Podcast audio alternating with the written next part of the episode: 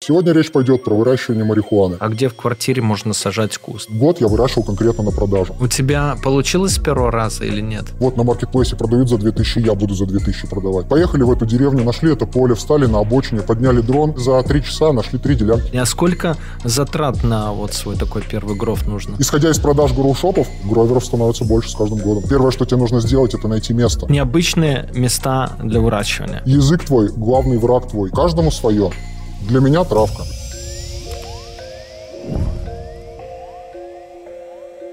Друзья, привет! Рад видеть новый выпуск Люди Про. 2024 год, чем вас и поздравляю. Мы все живы, ну или не все живы и относительно здоровы. И сегодня снимаем про гровинг, но не простой, а тот, который подпольный, он же партизанский, который происходит в квартирах, в гаражах, э, в детских садах, в школах. Ну, в общем, где Гровер может засунуть свое растение, там оно происходит. Про школы детские сады шучу, но не исключено, потому что биткоин, например, фермы, да, майнинговые находятся в самых, казалось бы, неожиданных местах. И так у нас гость в маске, как вы видите, и он сейчас нам расскажет вообще, что такое партизанский гровинг. Привет, Сергей. Привет. А, привет, подписчики. Ну, что такое гровинг, я думаю, не нужно объяснять, да, подписчики на твоем канале прекрасно знают. Но если кто-то не знает, то для него, для одного я скажу, что сегодня речь пойдет про выращивание марихуаны. А партизанский в данном случае нужно понимать как скрытый от чужих глаз, тайный, незаметный. Как и коммерческий гровик, он может быть индорным и аутдорным. Индор – это когда ты растишь в помещении под лампами, аутдор – на открытом воздухе, то есть солнце твои лампы, ветер твой вентилятор – то есть вот это вот азы партизанского гровинга. Ну и где им занимаются? То есть я слышал много историй, там, во-первых, многие в квартирах растят, во-вторых, растят свой кустик еще и в шкафах, прям где-то прячут шкаф какой-то платяной, там даже образно не все родственники в курсе, или это э, вранье, и родственники точно будут в курсе если живешь там с большим числом родных? Нет, скрыть это от людей, которые живут с тобой в одной квартире, наверное, невероятно просто. Вот. Ну а на вопрос, где этим занимаются, да, ты вот про индор ты правильно сказал, это какой-то шкаф, который находится у тебя в квартире, ты там садишь куст и следишь за ним. А вот аутдор под открытым небом, вот это гораздо более интересная ситуация, потому что здесь э, первое, что тебе нужно сделать, это найти место. Место должно соответствовать трем критериям. Оно должно быть недалеко от твоего места жительства, потому что тебе придется туда приходить и наведываться. То есть, как ты понимаешь, из Рязани в Суздаль ухаживать за кустом ездить не камильфо. Второе, это там э, не должны ходить люди. Третье место, оно все-таки должно быть под солнцем. То есть это, скорее всего, поляна, потому что конопля любит солнце, свет. Под деревом ты ее не посадишь в тенек. То есть это должна быть поляна, и желательно, чтобы на этой поляне солнце от заката до восхода падало на марихуану. И то есть вот в этом самое сложное. И как только ты находишь это место, которое соответствует этим трем критериям, ты завозишь туда землю, облагораживаешь э, этот участок, садишь растения, первые 2-3 недели его оберегаешь от ветров, да, непогоды. А потом все реже и реже приходишь на это место, ухаживаешь. Как-то так.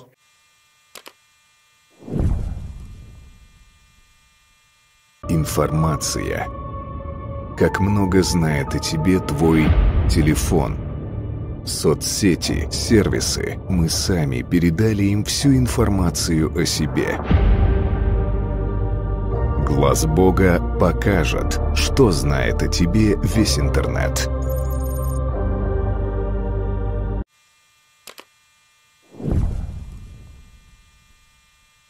Ну, поляну такую найти действительно сложно. Вот у меня виллов-то, и здесь она, она практически постоянно одна сторона, где бассейн в тени. И в данном случае это прям, ну, хорошо потому что иначе можно сдохнуть. Мы как-то на Мальдивах были он в прошлом году и э, жили несколько дней в виллах, которые на рассвет. Вот, и ты просыпаешься уже в 5 утра, там невозможно там дышать. Э, короче, рассветная сторона никак, закатная тоже никак. И получается, нужно какой-то прям, а, ну, такая центр поля образно, да, ну, какого-то, чтобы солнце постоянно в зените было. В этом самая сложность. Тебе нужно найти поляну, которая практически открыта для солнца, и одновременно с этим там не должны ходить люди. Ну, мы периодически видим же, я думаю, ты видел а, в этих а, в новостях всяких, что в центре какого-то поля кукурузного, там в лесу, в, ну, в полях, э, и замечают, в принципе, в кукуруза высокая, попробуй там найди это, да, но вопрос в том, что с вертолетов замечают. Слушай, есть у меня история, которая произошла, ну, это два с половиной года назад было, когда я только-только начинал этим заниматься. Мне знакомый рассказал, то есть они курили с каким-то другом, Друг рассказал про своего друга, который в поле рядом с деревней с определенной растит э, коноплю. На следующий август они взяли дрон, какой-то такой хреновенький дрон со слабой камерой. Поехали в эту деревню, нашли это поле, встали на обочине, подняли дрон, прошерстили квадрат, опустили, проехали дальше, подняли, прошерстили. Они за три часа нашли три делянки в этом поле, но они знали, где искать. То есть даже не вертолеты, тут квадрокоптер с хреновой камерой, он заметит вот этот квадрат вырубленный, и среди желтой кукурузы будет зеленая конопля, это все отлично выглядит, выглядит даже, ну, видно даже по маломальски тянущей камере Samsung A35 там, из какого-нибудь. И исходя из этого, всей информации можно сделать вывод, что в основном растят в помещениях, да? А, аутдорный гровинг умирает.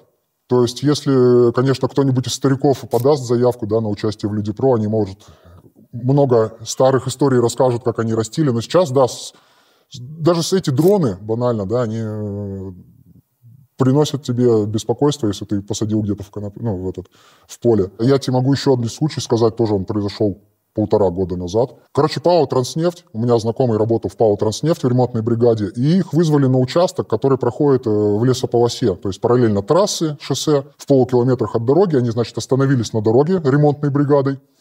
Э, напротив этого участка, перелезли через ограду и пошли в лес через полкилометра ремонтировать трубопровод. И в метрах в 300 от трассы они находят три куста, полянку. Мне прям друг высылает видос вот с этими кустами, говорит, что с ними делать? Нашли. Вот. А с ними ничего не сделать, они только-только начинают зацветать. То есть, ну, я ему так и сказал, да с ними ничего не сделаешь. Оставь их в покое и э, не расстраивай человека, который за ними ухаживает. Ну и вот они тоже постояли, понюхали, потрогали и ушли ремонтировать свой трубопровод. Ну а как ты понимаешь, человек, который ухаживает за этим растением, ну даже не догадывается, что к нему в гости в полном составе приходила четвертая ремонтная бригада ПАО «Транснефть» э, города Мытищи. Этот вид деятельности умирает. Сейчас все партизаны растят в квартирах. К тому же лето. Лето не ахти какое последнее время. То есть, ну, банально ты можешь три месяца ухаживать за кустом, а в последнюю неделю побьет градом размером с пинг-понг, с мячик для пинг-понга. Круто.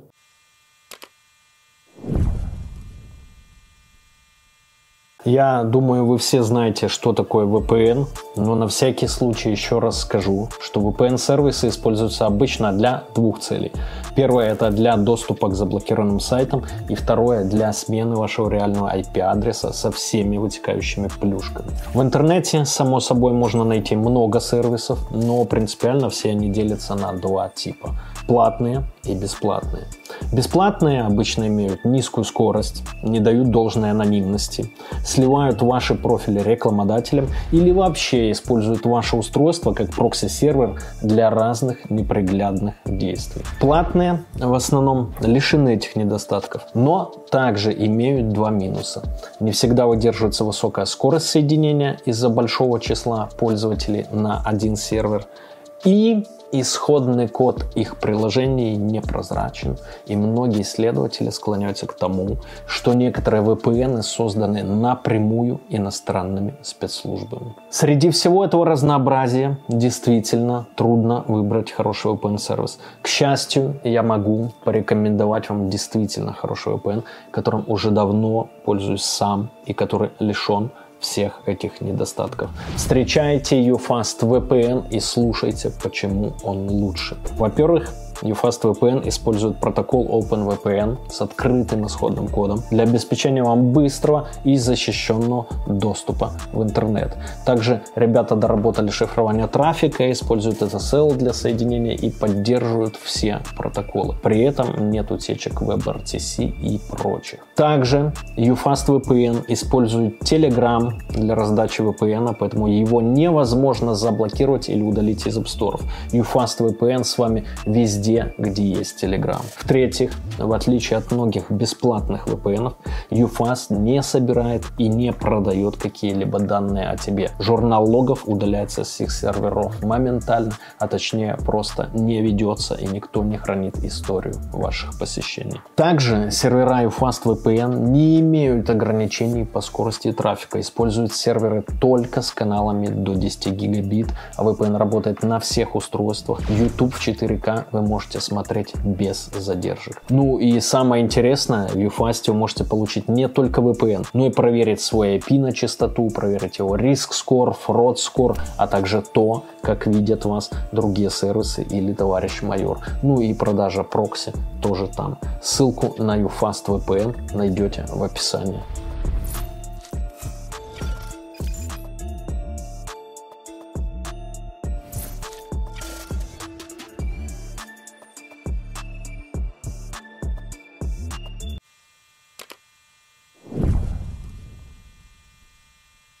А зачем вообще выращивать образно самому там, да, если, ну, взял, захотел, купил там на этих маркетплейсах многочисленных и все. То есть зачем? Это образ жизни просто, что, не знаю, кому-то там рубанком что-то посторгать, а кому-то растения высаживать. Слушай, я не связан с маркетплейсами, я никогда не покупал там ничего, но я два раза ходил на закладки. Ну, то есть э, вместе с другом друг покупал. Пойдем, говорит, первый раз когда я с этим столкнулся, говорит, ну, тоже нету ничего покурить, давай, говорит, с интернета возьмем. Я говорю, это как? Он такой, ну, вот так вот берешь координаты. И мы пошли с ним, я первый раз поучаствовал в подъеме закладки. В принципе, было все легко, мы приехали, 7 минут шли до места, там 7 минут покопались, все нашли, 7 минут назад. Но я уже тогда подумал, что это херня какая-то.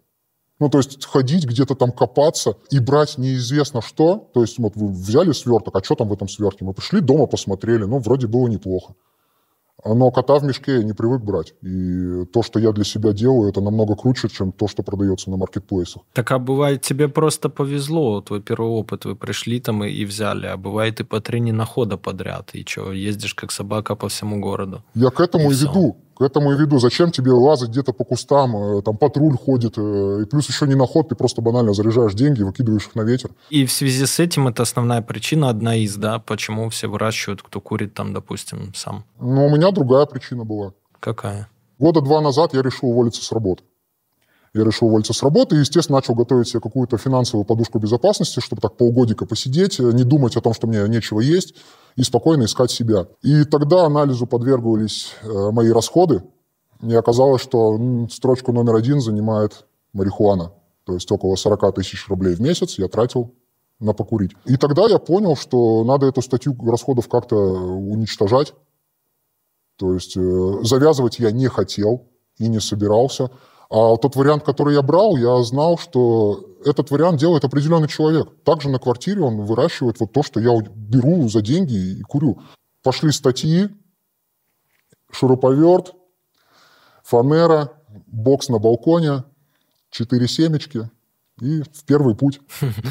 Главное, что не последний. А сколько затрат на вот свой такой первый гроф нужно? Слушай, круто, круто, что вопрос ты задал, потому что я э, посидел с калькулятором и составил такой стартер-пак из удобрений, э, оборудования основного, да, там горшки, субстрат, сетевой фильтр, да, там э, увлажнитель воздуха, вот эта вся херня. То есть, ну, затраты делятся на три расходы. Свет, удобрения и вот эта вот вся херня, необходимое оборудование, да, назовем. Удобрение и необходимое оборудование, оно не зависит от того, где ты выращиваешь. То есть это может быть маленькая тумбочка или огромный шкаф, но это все выйдет тебе в 29 тысяч, по моим подсчетам. Еще от 7 до 16 тысяч тебе выйдет лампа. Но здесь уже зависит от того, где ты там в кладовке или в маленькой тумбочке. То есть в кладовке можно большую лампу повесить, в маленькой тумбочке, соответственно, что-то компактное. Короче, итоговая цена от 36 до 45 тысяч, по моим подсчетам. Раздели это на количество, ну, на цену граммов в своем регионе, ну, не знаю, в моем получается меньше 30. То есть я вложил 30 грамм в свое дело, и через 4 месяца умножил их, скажем так, на 4, на 6, на 8, в зависимости от навыков. Я бы эти 35-45 тысяч скурил бы за месяц. Так дело в том, что это же первый раз затраты большие, потом же у тебя лампы и прочее остаются. Да, да, То потом ты просто там, и так далее ты аж метр полетел, ты его докупил. Бутылочка какая-то закончилась, ты ее докупил. Да, основные траты – это вот первоначальное вложение. Говорю, 35-40 А ты куришь давно, да, вообще? Очень. Чего нравится? Вот мне, например, не нравится. Я там могу, конечно, покурить там, раз в полгода, но я бы не сказал, что там прям, ну, мне что-то нравится. Там. Мне, например, прикольнее, там, не знаю, ликер какой-нибудь Беллиса или Шеридана выпить, там что-нибудь такое, или ты, текилу Санрайз какой-нибудь. А я, наоборот, против алкоголя. Мне вот не нравятся ни крепкие напитки, ничего. Я вот по, по алкоголю вот только пиво могу выпить, это определенный там лагерь.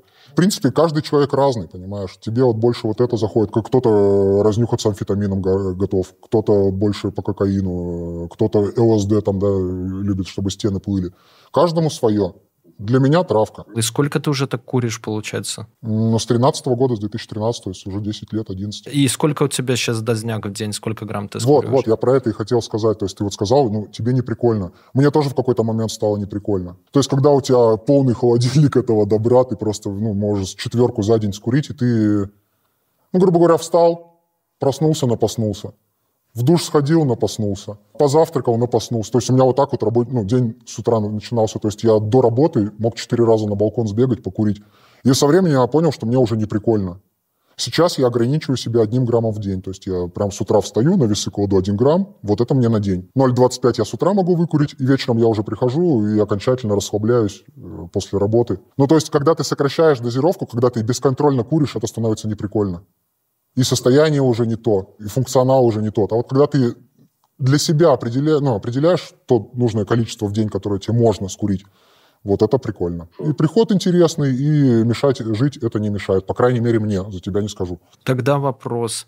Вот, допустим, из 100 человек, вот твоих друзей, каких-то знакомых, да, которые употребляют сами траву, ну, вот исключительно траву, ну, короче, растаманов, сколько из них растят сами, даже в условиях России и т.д. и т.п.? Парочка человек на компанию 100 человек будет. 50-50 человек уже минимум один есть в компании. Ну, то есть немного, я думал, больше. Ты мое мнение спрашиваешь, и я вот говорю, наверное, минимум. Ну, то есть по-любому один человек из 50 есть, кто выращивает. Ну, а может быть их и 10. Сейчас это, мне кажется, развивается. Ты смотришь на гроу-шопы, они появляются по, во всех городах России, работают онлайн, и кто-то ж покупает их. И они постоянно открываются, значит, э, дело доходная. И, соответственно, клиент есть, если их все больше и больше становится. Исходя из продаж грушопов, э, Получается, что гроверов становится больше с каждым годом. А скажи, вот э, эти новомодные всякие гроу-боксы, знаешь ты такие? Ну, ты имеешь в виду э, заказать черный шкаф такой, из, который... Ну, да, да, вот у меня такой стоит. Я в какой-то момент понял, что все-таки гроу-бокс, который ты сделал сам своими руками, он зачастую будет неудобный. А ты покупаешь вот эту палатку, ставишь, там все уже под вентиляторы, под э, провода, все проведено, поддончик такой, что если что-то протечет, ну, то есть это очень крутая, удобная штука. Если есть возможность, э, я бы посоветовал такой поставить. Но траты 35-45 тысяч, да, вот тут вопрос. Я говорил без учета гроубокса. То есть я говорил, что это траты на удобрение, свет и оборудование – но я имел в виду, что у тебя уже есть представление, где ты будешь выращивать. То есть какая-то тумбочка, кладовка, которую ты переоборудуешь. Если ты хочешь купить гроубокс, прибавляй к этому еще там, 6-15 тысяч, в зависимости от размера. Ну и если там выращивать во многих странах мира незаконно, то гроубокс эти без проблем, то есть покупай и все, да. Так и у нас в России без проблем покупай все. Зайди. Я к тому, что э, ну, грубоксы, то есть ненаказуемое деяние. Единственное, что может шоп какой-то копом сливать, типа по каким адресам там доставка была, да? Ну, ну единственный да, риск, они, по сути. Я не думаю, что они будут заниматься этим. Э, случай был в моем городе года два назад. Э, парнишка покончил жизнь самоубийством. Прошла милиция, в квартиру к нему попала, а у него в квартире грубокс стоит с кустами. И они кусты изъяли, а грубокс оставили. А лампы, грубокс, все оставили, все оборудование они не изъяли. То есть они не имеют права. Я, может, хочу там розы выращивать в этом грубоксе или тыковку посадить. Ну, то есть э, лампы и для этого подходят. Да я и выращивал вообще розы, я не знаю, видно, семена продали некачественно, я не знаю, почему из них Да, да, да, херня какая-то да. вылезла, я, я сажал э, сельдерей. Копы посмеются, возьмут там 500 тысяч и уйдут. Или не возьмут. Ну, с гаражами, там, с подсобками, с сараями и прочим, с дачами, все понятно. А где в квартире можно сажать куст? Давай я тебе пример приведу. Я вот тебя приглашаю к себе в гости, да, в однокомнатную квартиру. Ты заходишь в комнату, стоит шкаф, висит плазма, э, компьютерный стол, монитор, э, системный блок, напротив кровать, прикроватная тумба. И у входа холодильник марки Минск, чтобы тебе комфортнее было. Вот. И я тебе говорю, в этой комнате растет куст. Где? В холодильнике. Да, возможно. На самом деле в половине из перечисленных вещей. Э, вещей. Из системных блоков делают прикольные гроубоксы. Но только, как ты понимаешь, растение там будет очень небольшое. Но зато системный блок собирается прям из говна и палок. Тебе не нужны ни вентиляторы, ни лампы большие. То есть это просто реально ты там какой-то бонсай себе вырастешь, там грамма на 4, на 3 сухого веса. Это, вот это реально хобби. То есть все-таки, если ты хочешь покурить и не брать э, закладки, то тебе что-то нужно все-таки, как минимум, тумбочка метровая.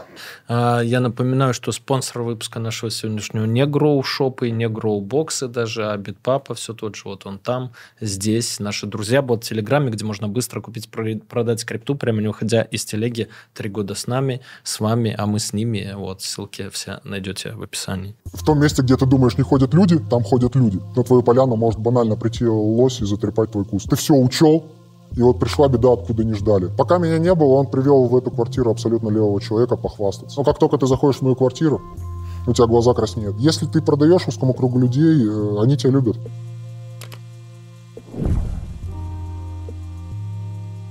Ну а что может э, ожидает вообще получить новичок, да, когда первое растение свое сажает, он, наверное, думает, вот сейчас, блин, там 150 грамм у меня будет, там, не знаю, через три месяца, и, и все. И ожидание реальность вообще. Новички же, они э, мало того, что ожидают, да, они же еще почитают Grow-репорты. Grow-репорт – это репортаж от первого лица, да, Гровер, как он выращивает растения, начиная с семечки, заканчивая харвом. И Grow-репорты обычно сопровождаются информацией, что я вот за 4 месяца там, сухого урожая получил 150 грамм, вот, вкусовые качества у него такие-то, такие-то, приход такой-то, такой-то. И вот они начитались эти гроупортов и видят, там, чувак 180 снял, второй 240, третий 370, и они думают, да, я сейчас как посажу куст, на, как 8 тонн в него удобрений вкачаю, бац! Как там он мне на выходе полкило шишек даст, это вау! И мы с пацанами эти шишки, но... Ну, по факту получается так 6, 7, 7, 7 с половиной.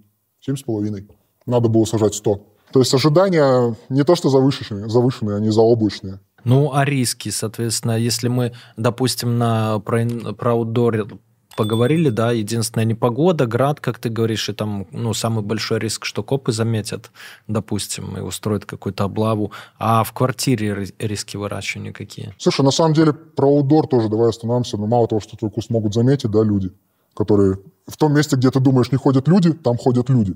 И они могут заметить там и с твоим кустом что угодно сделать. Погода, я сказал, но есть еще дикие животные. То есть на твою поляну может банально прийти лось и затрепать твой куст мышки погрызть. Насекомые тоже не исключены, но от них проводится профилактика. Ну, короче, да, в аутдоре, ну, куда ни плюнь, везде проблема. И большинство факторов ты не можешь контролировать, да, ты же не можешь погоду контролировать. Что касается квартиры, то у тебя здесь, э, грубо говоря, проблем никаких.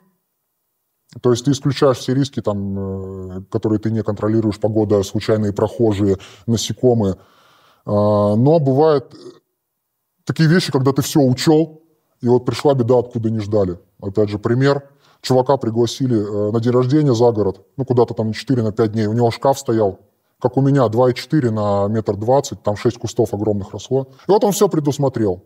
Он купил э, капельный полив за 20 тысяч автоматически, подключил его к таймеру, чтобы он уехал, заправил танк удобрений на 5 дней. Таймеры, все настроил, все, со спокойной душой уехал. И как только он уехал, отключили электричество.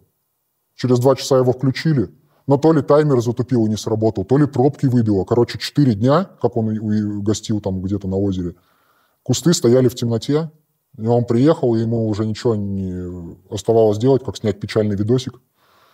Шесть этих скелетов в горшках.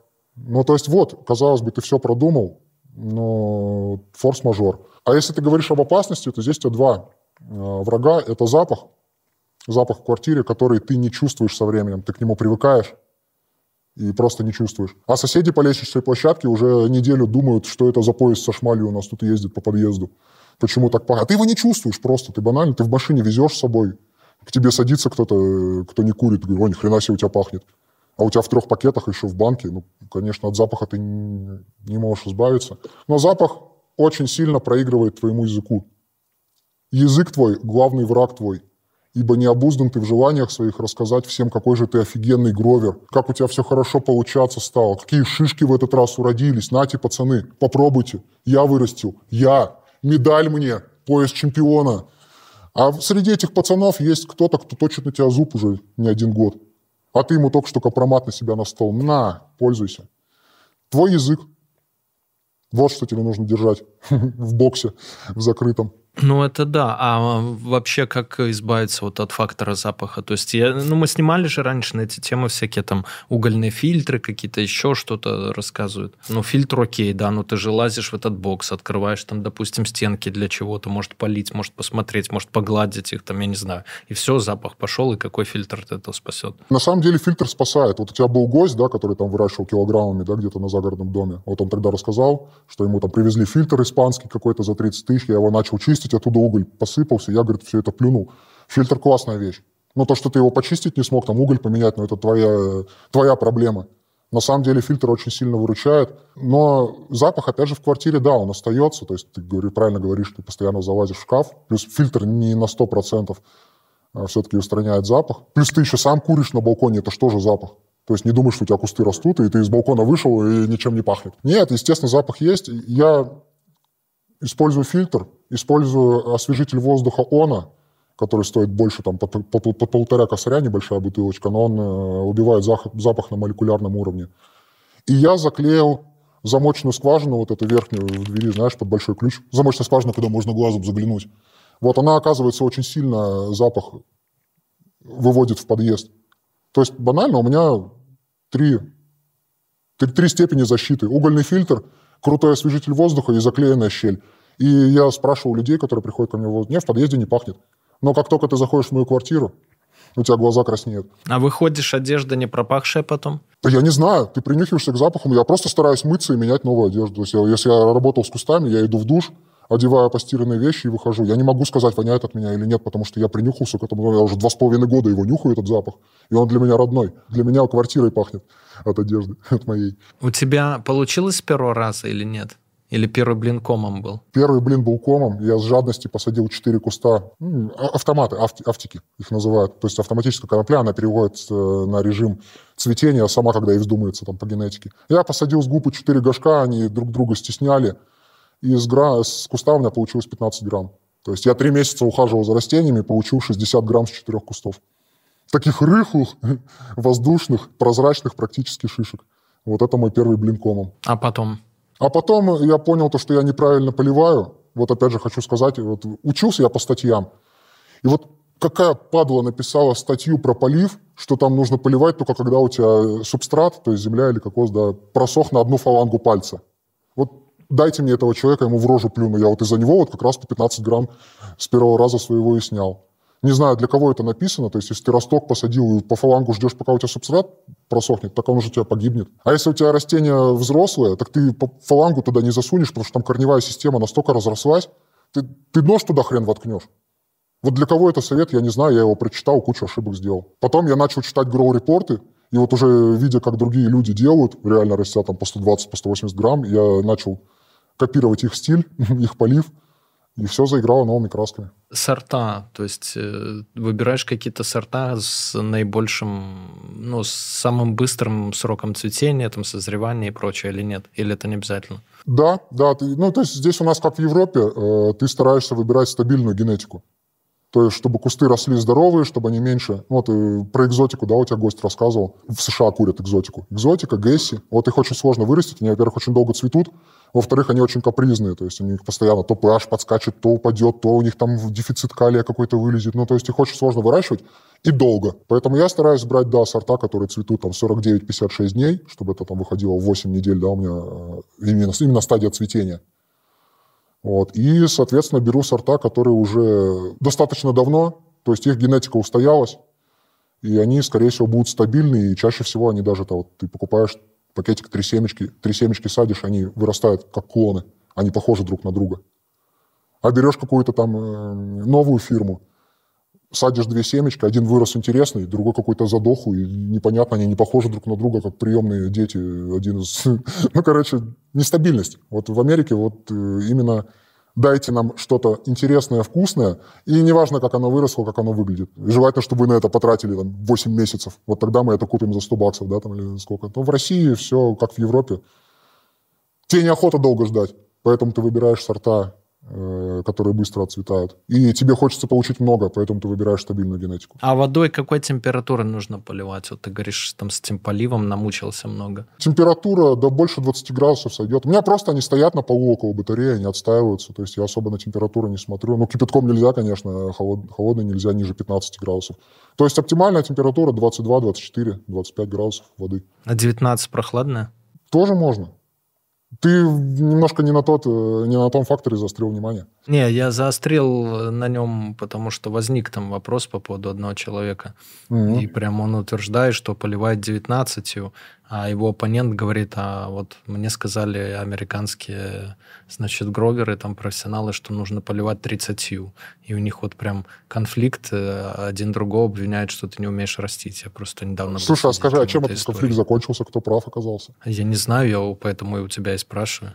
Ну, не знаю, я примерно понимаю. Можно ли... 30 для меня Можно много. ли поливать 19 я, если, если выбирать из этих двух крайностей, я бы выбрал 19 градусов нежели 30. Самые большие сложности выращивания вот в, наш, в домашних условиях, вот в нашей средней полосе? Наверное, если у тебя слетел pH-метр у меня была такая, такая ошибка. То есть я там вырастил, растил кусты, перевел их на цветение, все, они уже крепкие, здоровые, вроде как бы ничего с ними не может случиться, и тут у меня сходит с ума pH-метр, показывает непонятные цифры. И я забиваю хрен на это, думаю, ну я же профессионал уже, ну, что, что с кустами случится, они, он сказать, смотри, какие здоровые, как Халк. И буквально две недели я не заказываю pH-метр, за эти две недели у меня кусты бледнеют, хренеют, не знаю, чуть ли не дохнут.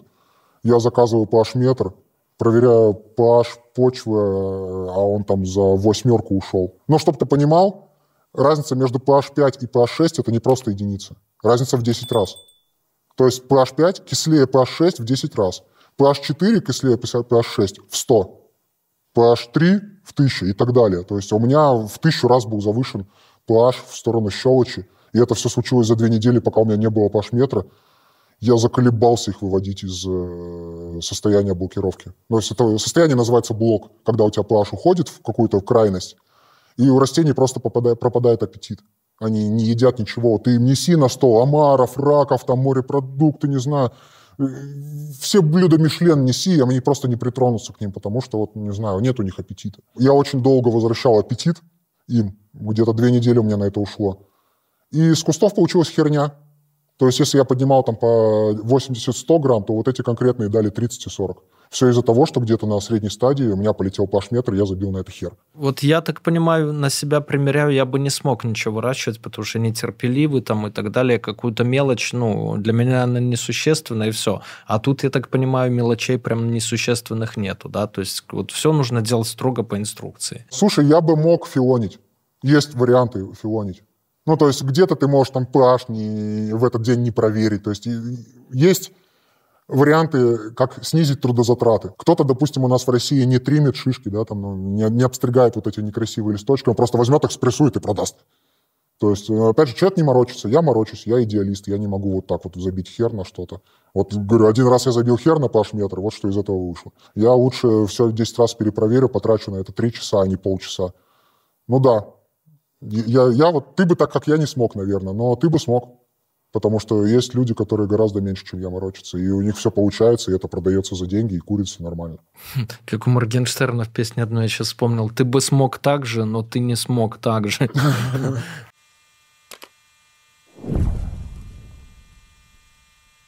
А давай посчитаем теперь, калькулятор возьмем. Вот сейчас ты куришь 1 грамм в день, допустим, да, в месяце 30 дней. Э, то есть за квартал, за три месяца ты скуришь 90 грамм. Пусть... Ну, короче, за год, ладно, 365 грамм.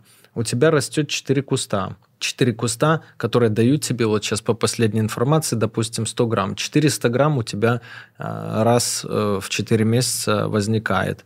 400 грамм умножить на 3, получается кило 200 за год, допустим, если не прерывать рост, кило 200 за год. При этом твое личное там, потребление 365 грамм, ну, допустим, туда-сюда там 400.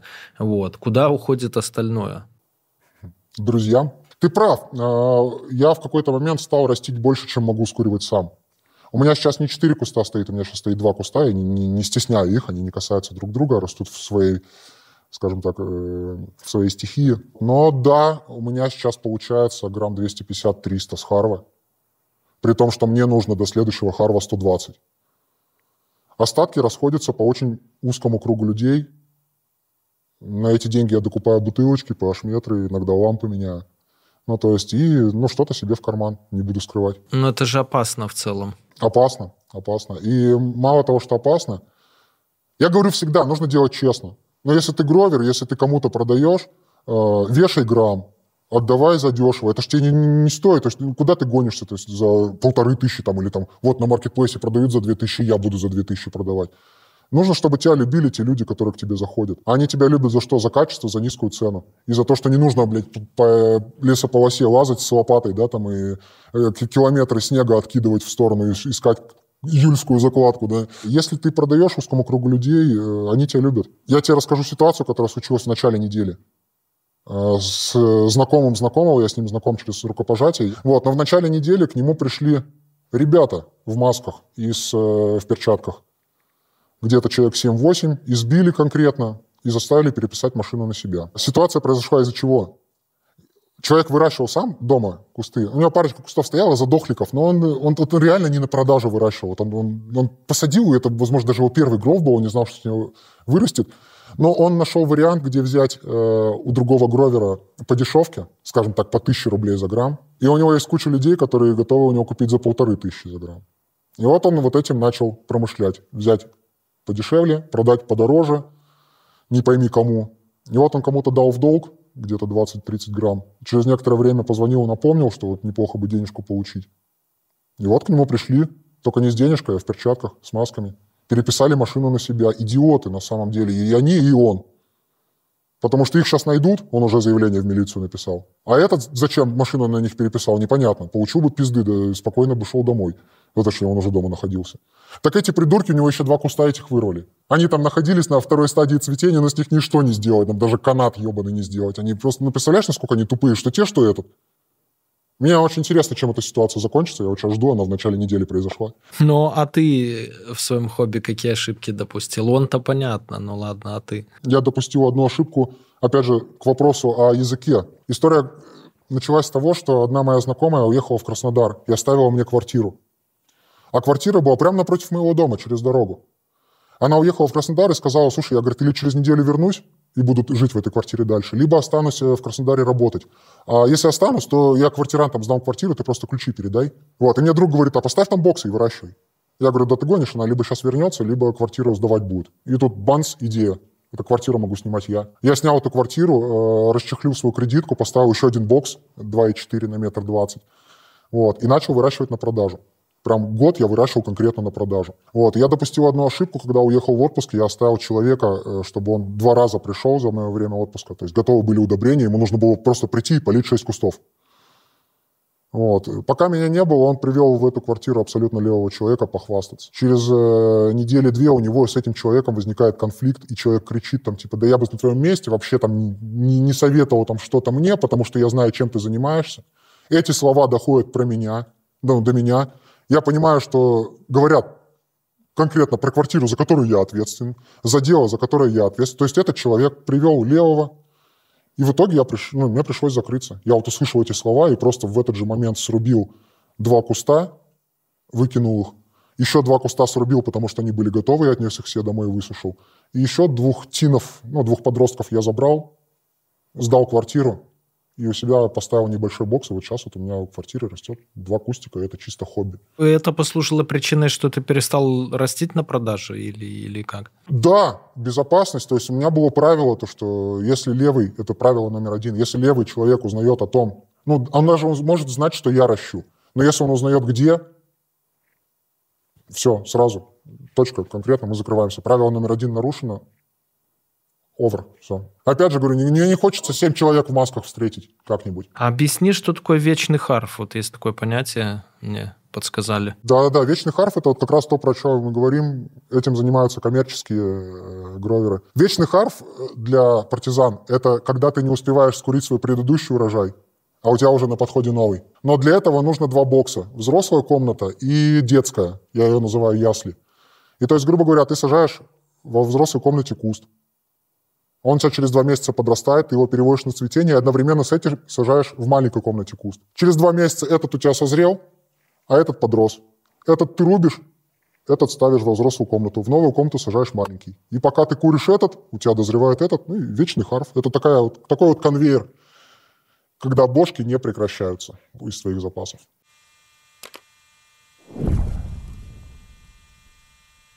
Как ты вот смотришь вообще на будущее канной индустрии, да, всей в РФ? То есть мы видели уже, э, снимали ребят, которые с CBD приходили, и, в принципе, много легальной продукции уже всякой CBD, и в депо продается в Москве и так далее, много где, но это CBD. Судя по всему, никто там легалайз, как в Таиланде или сейчас в Украине в медицинских целях. Ну, в Таиланде он как бы тоже в медицинских целях, то есть в, в, просто в развлекательных нельзя его курить, ну, типа, вот. В Украине, наверное, то же самое будет, но в России, мне кажется, такого э, я с кем не говорил, ни с врачами, ни с копами, ни с кем, ну, никто думает, все думают, что такого не будет точно в ближайшие там, годы и десятилетия. Если мы говорим про рекреационное употребление, да, употребление для расслабления, то да, мне кажется, этого не будет и не будет еще долго. У нас же есть стратегия да, развития страны, где четко прописано, что попытка декриминализации – это угроза государству. И это стратегия развития страны на 30-й год. Я удивлен, что сейчас начинается тема CBD, потому что я вот реально эту тему поддерживаю.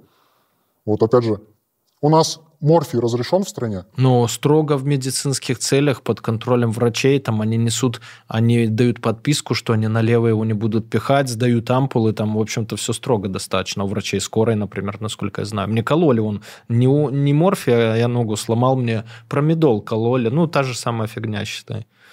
Две ампулы. Вот, я к тому, что морфий – это жесткий опиат, он запрещен. Но если человек там на последних стадиях рака умирает, да, они дают ему морфий. Они дают человеку морфий, чтобы сделать ему легче. А теперь вернемся на пару месяцев там, или лет назад. Человек проходит химиотерапию.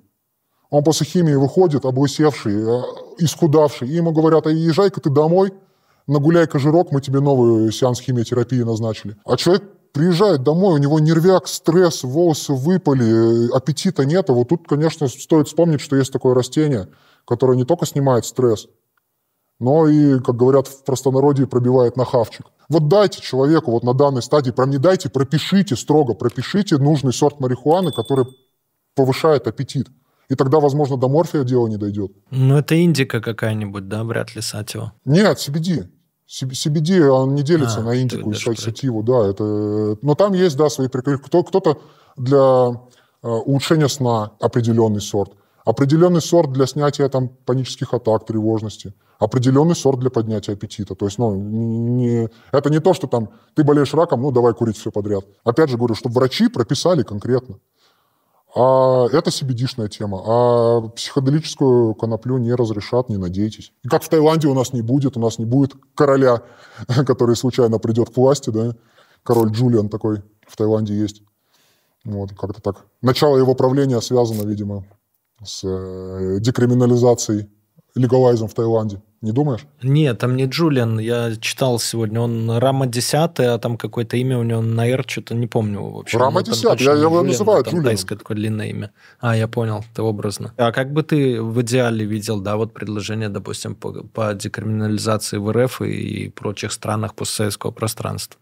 Вот в идеале со стороны того, кто сам употребляет, кто не творит под этим никакой дичи, там, преступлений, и просто курит для себя, культивирует, э, угощает друзей, прикалывается, ходит на дэнсы и так далее. У меня есть только один вариант. Это эксперимент провести э, провести эксперимент в каком-то отдельном регионе РФ. Вот как у нас казино, да, там было по всей стране, его взяли, перенесли же в четыре отдельных региона. Вот возьмите какой-нибудь дотационный регион, Кировскую область, Саратов, ну, не знаю, какой-нибудь регион, которого не хватает поступлений налоговых, чтобы там отремонтировать дороги, выплатить пенсии и прочее, прочее, прочее. Он вынужден просить деньги у Москвы. На год декриминализуйте там. Посмотрите, что случилось с туризмом в этом сраном Кирове, да, или Саранске, в который никто не едет. Посмотрите, что случилось э, с э, криминалом. Аварии посмотрите, да, может, там тоже э, дорожные аварии увеличились или уменьшились. Ну, то есть разные критерии. Главное, посмотрите, сколько в бюджет капнуло. И никто не запрещает э, напоминать людям, что это всего лишь на год, что через год все закончится. Как Джастин Трюдо делал в Канаде, да? Вот все уже знали то, что через год там будет легализация, но менты, э, полиция Канады именно в, этот, э, в эти даты как никогда чаще людям напоминала, что нельзя. Мы сейчас вас за это посадим. Да, через год будет легализация, но сейчас вы предстанете перед судом. вот такой же, э, такую же жесткость в отношении этого эксперимента со стороны властей взять, год, только год, и мы смотрим. Будут результаты, будем думать. Не будет результатов, нахер сворачиваем все. И, и Киров запомнит, э, скажем так, эту историю как историю всего лишь своего города. Ну, я бы все-таки, я бы все-таки вместо Кирова взял Абакан по ряду, по ряду причин. Ну и давай несколько последних вопросов. Необычные места для выращивания. Нигде. Чувак растил в квартире нигде. То есть у него просто на полу стояли кусты. То есть он э, между комодом и компьютерным столом просто поставил лампу, поставил два куста, вентилятор на них направил. На кухне у него была такая же схема, тоже два куста. И жила собака породы Ротвейлер или лабрадор. И нормально она жила, и абсолютно кусты не интересовали до одного прекрасного момента, когда, видимо, кусты пришли в активную стадию цветения и начали источать запах. Просто парень приходит с работы, у него в коридоре уже стебли, ветви, он достает телефон, начинает снимать. Джек, ты что, собака, сделал? Ты что сделал? Заходит в комнату, а там из горшков просто вот такие черенки торчат. Собака уничтожила все четыре э, источника запаха. Еще одна забавная тема, как-то на форуме парень написал, говорит, ребята, можно во второй раз в земле вырастить куст? Ну, ему говорят, зачем тебе? Ну, это копейки стоит, выкинь старую землю, поменяй на новую. Он говорит, блин, мне через проходную сложно тащить. Я, говорит, через проходную завода максимум могу 5 килограмм земли принести. А у меня, говорит, три горшка по 20 килограмм, то есть 12 сходок надо сделать. Короче, чувак на заводе растил.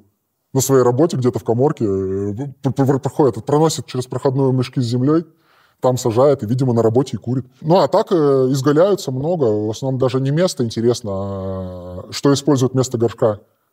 Почему-то очень любят сажать в банки Принглс, вот эти длинные. Мне кажется, неудобно, она же неустойчивая будет. Здесь э, смысл в корневой системе. У конопли корневая система стержневая, она глубоко вниз уходит.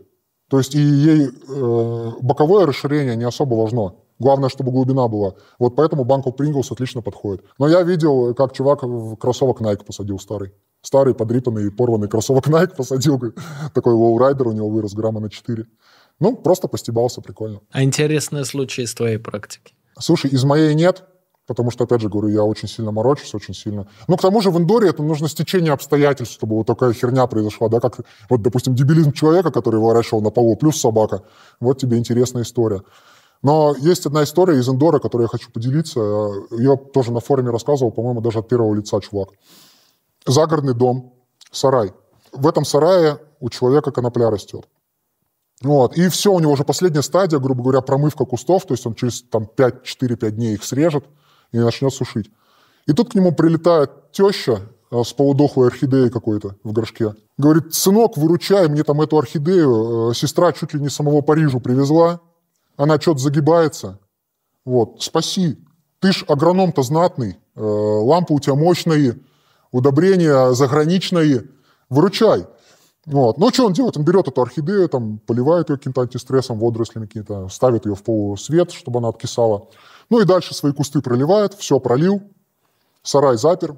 Возвращается он через три дня, открывает сарай. Здесь хочется сказать, что было дальше. Открывает он что сарай. Что было дальше?